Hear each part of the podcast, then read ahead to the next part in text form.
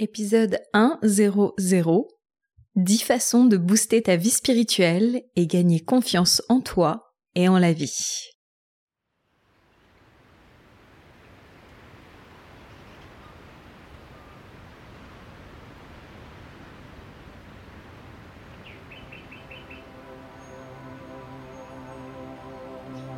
Bienvenue dans la saison quatre de mon podcast. Moi, c'est Anouk.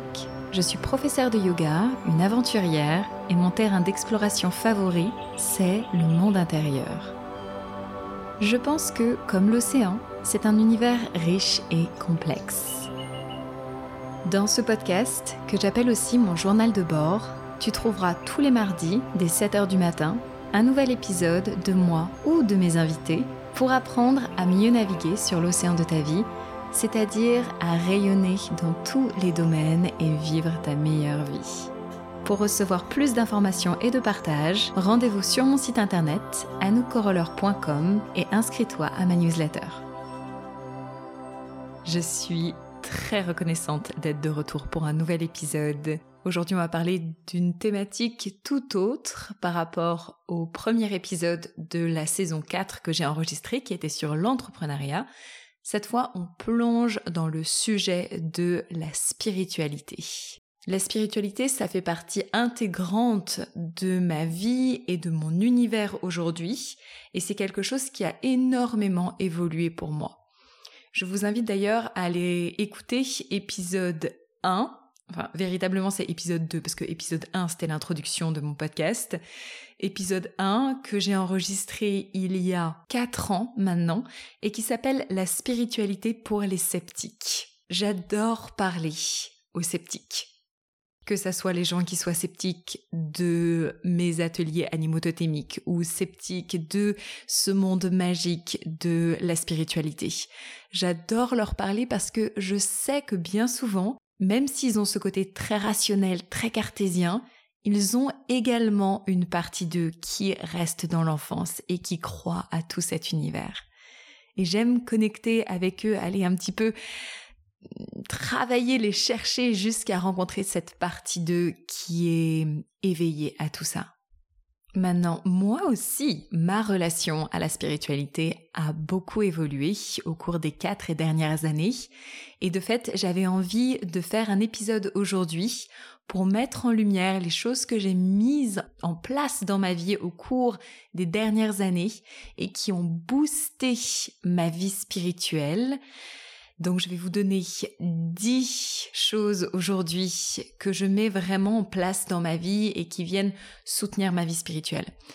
Je pense d'ailleurs, juste en point de lumière avant de commencer, que une vie épanouie, c'est pas juste une vie spirituelle épanouie, mais c'est pas non plus juste une vie sociale épanouie ou juste une santé physique épanouie.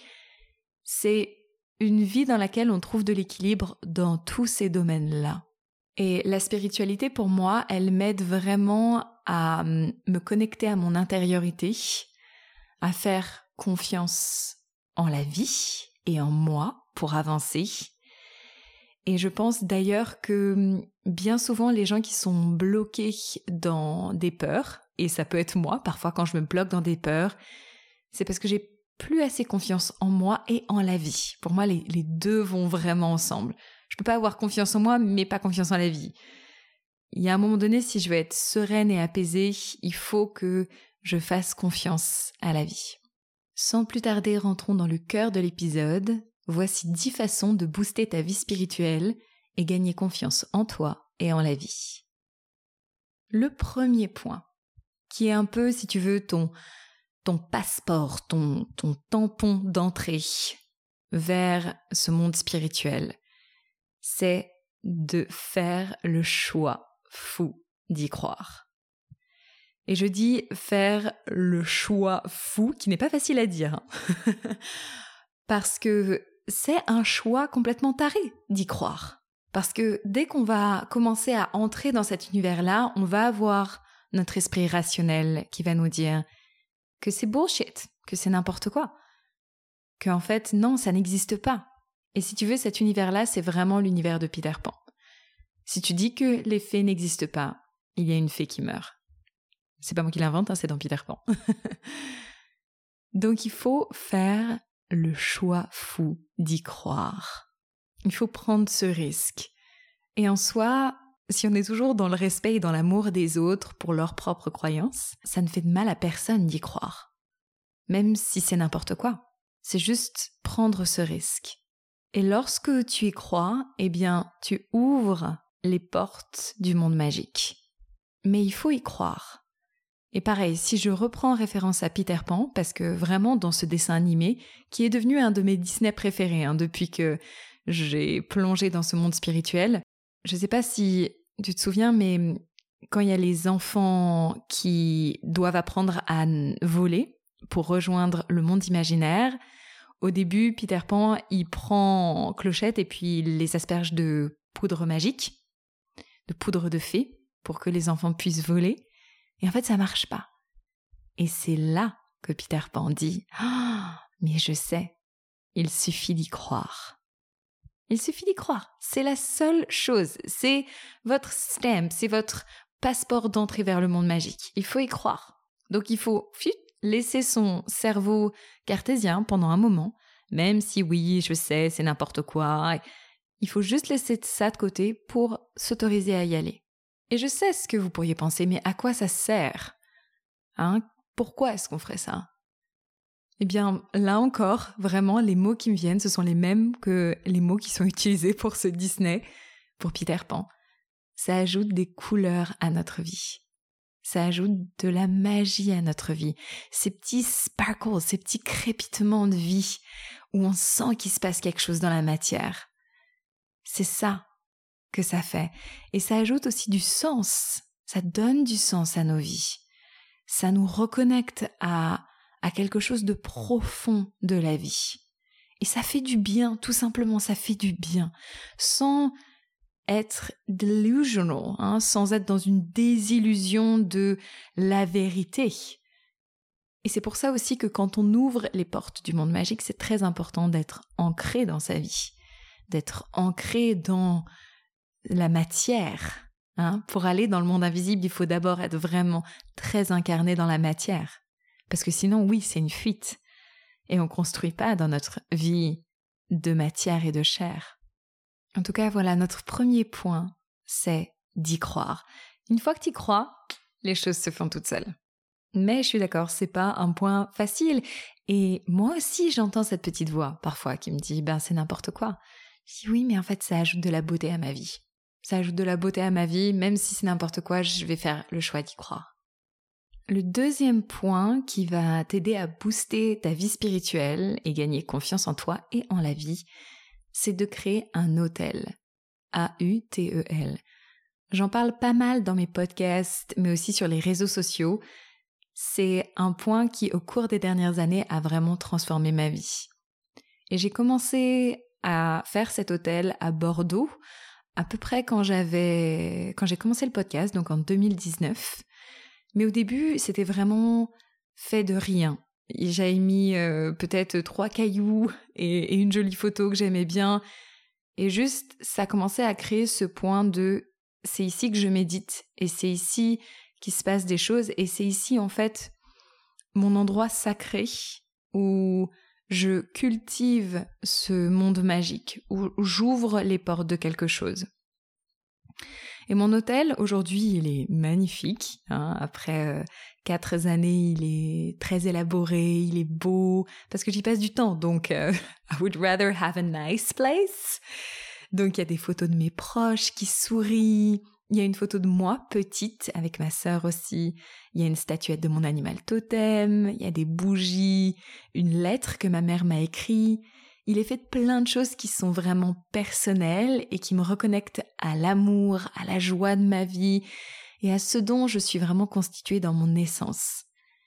J'aime avoir cet autel chez moi qui est constitué de choses très personnelles parce que dans le reste de mon appartement, je ne vais pas mettre beaucoup de, de choses très personnelles. Pour ma part, c'est comme ça que j'aime fonctionner. J'aime garder euh, un endroit très neutre et assez minimaliste. Par contre, lorsqu'on en vient à mon hôtel, c'est genre full personal. Et il n'est pas en vue de tout le monde. Hein. Il est dans ma chambre, si bien que quand j'invite des gens, cet endroit reste vraiment à moi. Et je vais le montrer que à des personnes que j'aime vraiment. Donc voilà, ça a vraiment quelque chose de très personnel pour moi, mon hôtel. Comme je vous l'ai dit, je l'ai créé en deux mille dix-neuf et c'était vraiment ce moment où j'ai senti que j'avais de plus en plus besoin de croire en moi et en la vie.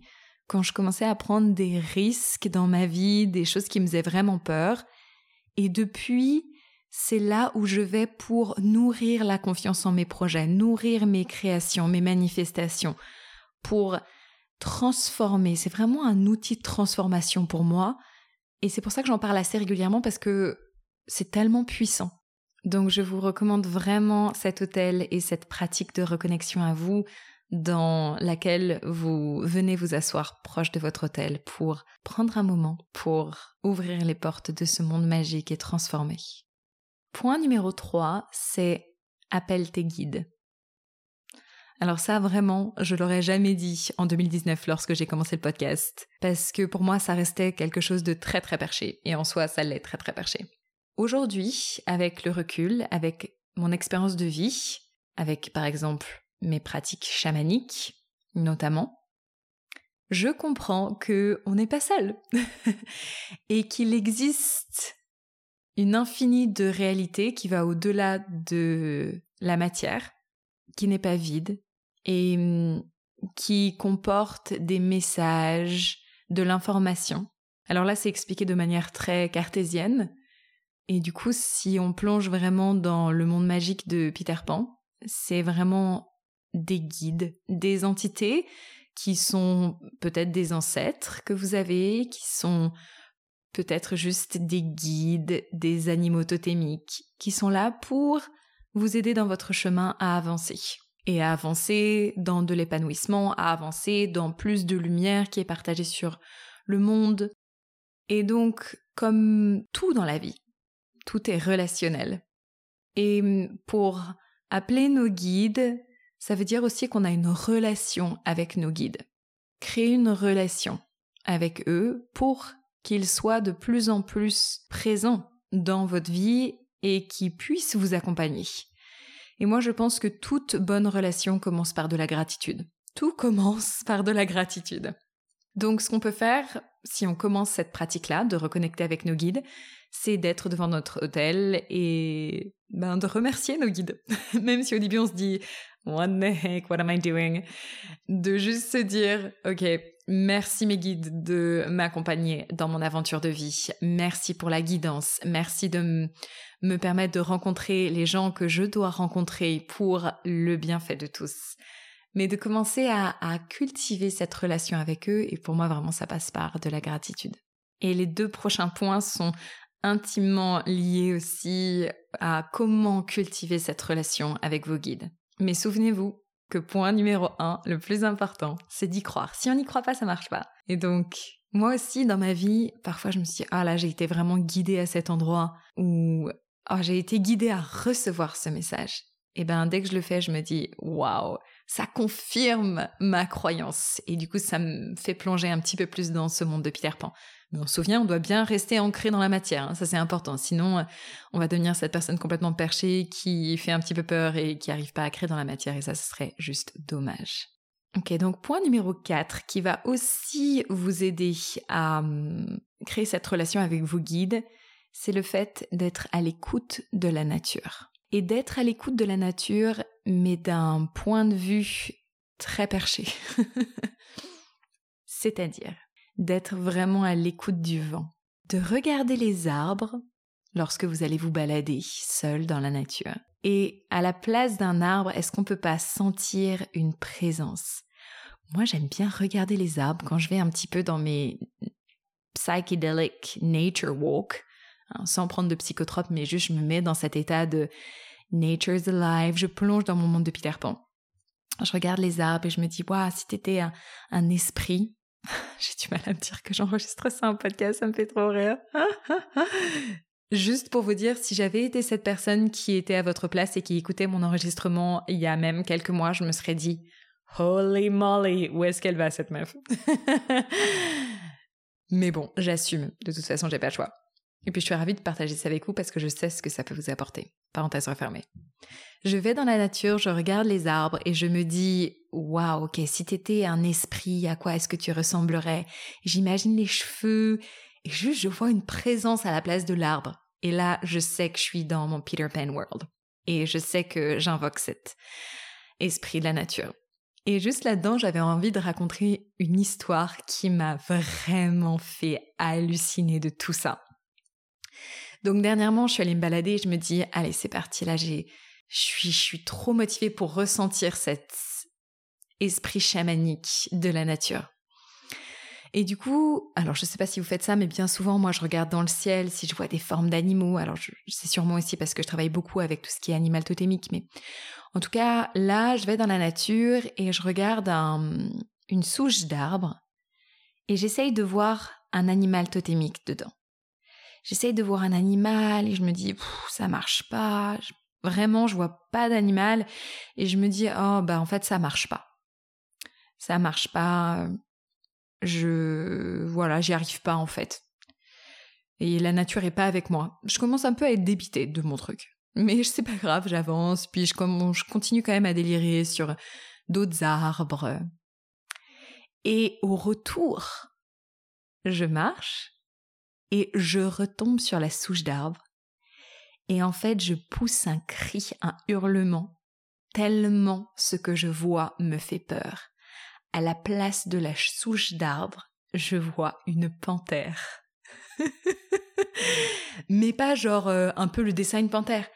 La souche d'arbre a pris la forme d'une panthère de manière si réelle qu'elle me fait peur et que je fais un bond en arrière. Et j'ai peur et à la fois je rigole parce que la nature m'a, m'a eu. Moi, je la cherchais et en fait, c'était elle qui me, qui me, qui m'épiait. Et vraiment, je me suis dit, mais c'est incroyable. Alors pareil, là, vous m'écoutez et vous dites oui, mais machin, j'en sais rien. Étape numéro un, j'y crois ou j'y crois pas, mais j'ai vécu ça. J'ai vécu cette peur. Et je veux dire, j'ai pas regardé en me disant « Ah, je vais avoir peur ». Non, non, elle m'a surprise. Et j'ai trouvé ça beau, je me suis dit « Mais la nature est extraordinaire ». Et quand je dis la nature, c'est pas juste l'arbre, c'est l'esprit de la nature. Vous voyez qu'il y a vraiment cette différence-là que je fais dans ce podcast à travers euh, cette dimension spirituelle. Donc ce point numéro quatre, c'est « Va dans la nature, écoute l'esprit de la nature à travers... » le vent dans les feuilles d'arbres, à travers l'eau qui s'écoule dans les rivières, à travers le bruit des abeilles qui viennent butiner dans les fleurs. Là, mets-toi en mode Pocahontas pour le coup et sois à l'écoute de tout ça et reçois et explore. Cet esprit de la nature, c'est aussi l'esprit de tes guides qui rayonnent dans ce monde naturel. We are deep into spirituality, my friend. J'espère que ça vous fait pas trop peur. C'est bien moi, c'est toujours Anouk. Je suis toujours la même personne, n'ayez pas peur. Nous allons dans point numéro cinq, qui est toujours en relation avec comment créer une relation avec tes guides, avec ce monde spirituel. Et c'est le fait de faire des offrandes. Faire des offrandes. Et je t'invite à faire des offrandes sur ton autel pour remercier tes guides. Donc ça peut aller de fleurs que tu peux aller chercher dans la nature, des chants que tu as envie de faire pour remercier, mais dans cette intention d'offrir quelque chose, hein, de faire des danses, pareil, ça peut être devant ton autel, mais pour être dans cette offrande. Ça ne coûte rien, mais tant que l'intention est là, alors ça marche. Pourquoi faire des offrandes ? Parce que, ben, l'offrande en soi, c'est une traduction de ta gratitude. Quand on a envie de dire merci, parfois on a envie d'apporter un cadeau, que ce soit une personne ou là, à notre monde spirituel. Et vraiment, presque dans toutes les tribus natives du monde, ça revient ce concept d'offrande. Si vous avez déjà voyagé à Bali, les hindous, ils posent constamment des offrandes. Les Indiens... Euh, dans leur ashram, sur leurs autels, il y a toujours beaucoup d'offrandes, beaucoup de fleurs. De partout dans le monde, hein, il y a ce concept de faire des offrandes. Et donc, pourquoi pas nous essayer ça et voir ce que ça nous apporte. Mais moi, de mon côté, je suis convaincue que ça amplifie ma relation avec mes guides. Ok, numéro six, c'est récolte des trésors et crée de la beauté. Quelque chose que je fais depuis longtemps, que j'ai appris à faire en Australie par un ami australien, c'est du beach combing. Donc, beach, c'est la plage, à ne pas confondre avec beach, et combing, c'est le peigner.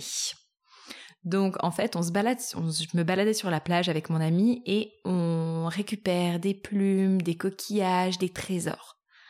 Et là aussi, le fait de récupérer des trésors, boum, ça nous replonge dans notre Peter Pan life, quand on était petite, quand on était petit et qu'on bah, on jouait à, à récolter des choses et à s'inventer des histoires. Et là, c'est un petit peu la même chose. On récupère des trésors qu'on trouve.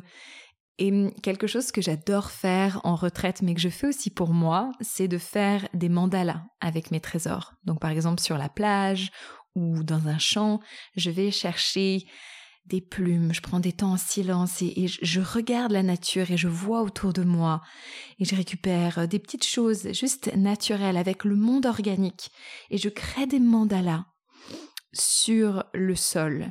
Donc euh, un mandala, c'est généralement euh, comme on dit en, en forme de spirale, et puis cette forme de spirale aussi, ça, ça invoque une énergie universelle, donc soit en spirale, soit en rond, et ça crée quelque chose déjà qui est magnifique. Et en plus, ça m'a vraiment connectée avec la beauté qui fait partie de ce monde magique. Et le fait, voilà, de m'être mise en mouvement dans euh, la nature et d'avoir récolté mes trésors. C'est super fun également à faire avec des enfants, à faire entre amis. Et, et là, on va passer à point numéro sept, c'est super fun à faire en termes de rituels. Parce que point sept, c'est make rituals, faire des rituels. Donc faire des rituels pour la lune, faire des rituels pour les solstices. Et ces rituels, ils peuvent être faits par exemple avec l'utilisation de nos mandalas, donc euh, piocher des choses dans la nature et venir euh, faire nos mandalas. Le fait de faire des rituels en accordance avec les cycles lunaires ou les saisons, ça nous permet de nous connecter avec le cycle naturel, avec nous-mêmes, avec notre harmonie intérieure. Et ça va vous connecter aussi avec vos propres cycles intérieurs, parce que vous êtes vous aussi soumis à ces saisons, à ces cycles lunaires. Donc votre corps aussi va trouver sa pleine santé à travers le fait que vous fassiez des rituels pour célébrer les cycles naturels. Puis point numéro huit, c'est de tirer une ou plusieurs cartes d'un oracle. Il n'y a pas vraiment de bonne et de mauvaise façon de tirer les cartes d'un oracle.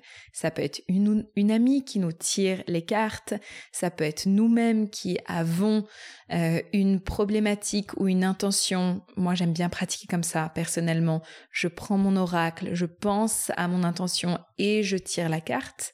Ça peut être juste appeler nos guides et leur demander de, à travers le jeu de cartes, nous faire passer un message que nous devons entendre pour avancer sur notre chemin, peu importe comment vous l'utilisez. Dernièrement, c'est une femme qui m'a tiré les cartes, c'était absolument extraordinaire, elle s'appelle Maison Merveilles. Je mettrai également le lien de cette femme dans la fenêtre de l'épisode. Ça m'a tellement apporté, c'était fantastique, elle est très très forte. Mais là aussi, j'ai remercié mes guides parce que c'est à travers elles qu'ils ont parlé. Et, et à travers aussi sa sensibilité et son intuition, évidemment. Mais en tout cas, de tirer des cartes, ça va vraiment nous, nous connecter avec ce monde magique. Numéro neuf, numéro neuf, c'est apprends à prier pour toi et pour les autres. Je prie presque tous les jours, devant mon autel, à la fin de ma méditation. Je prie pour ma santé, je prie pour la santé de mes proches, je prie pour l'épanouissement de tous. Phew, je pense que le fait de prier, le fait d'avoir des souhaits, on prend conscience de la fragilité de la vie, que tout peut basculer aussi, et on se rend compte de notre chance. Et personnellement, je, je prie parce que j'ai tellement de chance et je prie pour que ça continue. Et c'est, c'est mon souhait, en fait. Et je sais pas, ça me fait juste du bien. Euh, pareil, je pense qu'il faut toujours être dans notre euh, point numéro un, il faut juste y croire. Mais le fait de prier, je sais que ça me reconnecte à la vie et ça me permet de, d'avoir plus confiance aussi, d'être moins en panique avec l'incertitude parce que moi, du moins, je fais mon max et, et je prie pour ça. Et après, forcément, il y a des choses qu'on ne peut pas savoir, mais je sais que ça me fait du bien par rapport à l'incertitude de la vie et ça me permet de gagner confiance. And then point number ten, here we are, c'est faire des voyages chamaniques. Shamanic journeys, yo! J'adore les voyages chamaniques, principalement au tambour. Maintenant, vous pouvez faire des voyages chamaniques sans tambour, juste à l'aide d'une méditation. Vous pouvez faire des voyages chamaniques avec des psychotropes.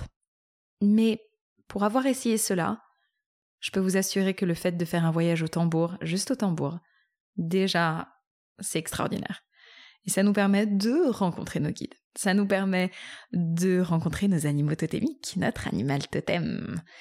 Et tout ça, ça enrichit nos vies de manière extraordinaire. Vous le savez, je suis une fan d'animaux totémiques. Je fais des ateliers depuis deux ans dans le Pays Basque, bientôt en ligne. Et juste un petit point, si vous avez envie d'être accompagné dans des voyages chamaniques, assurez-vous que la personne qui vous accompagne vous inspire, qu'elle a l'air saine, d'esprit, de corps, qu'elle a l'air ancrée dans la chair et dans la matière.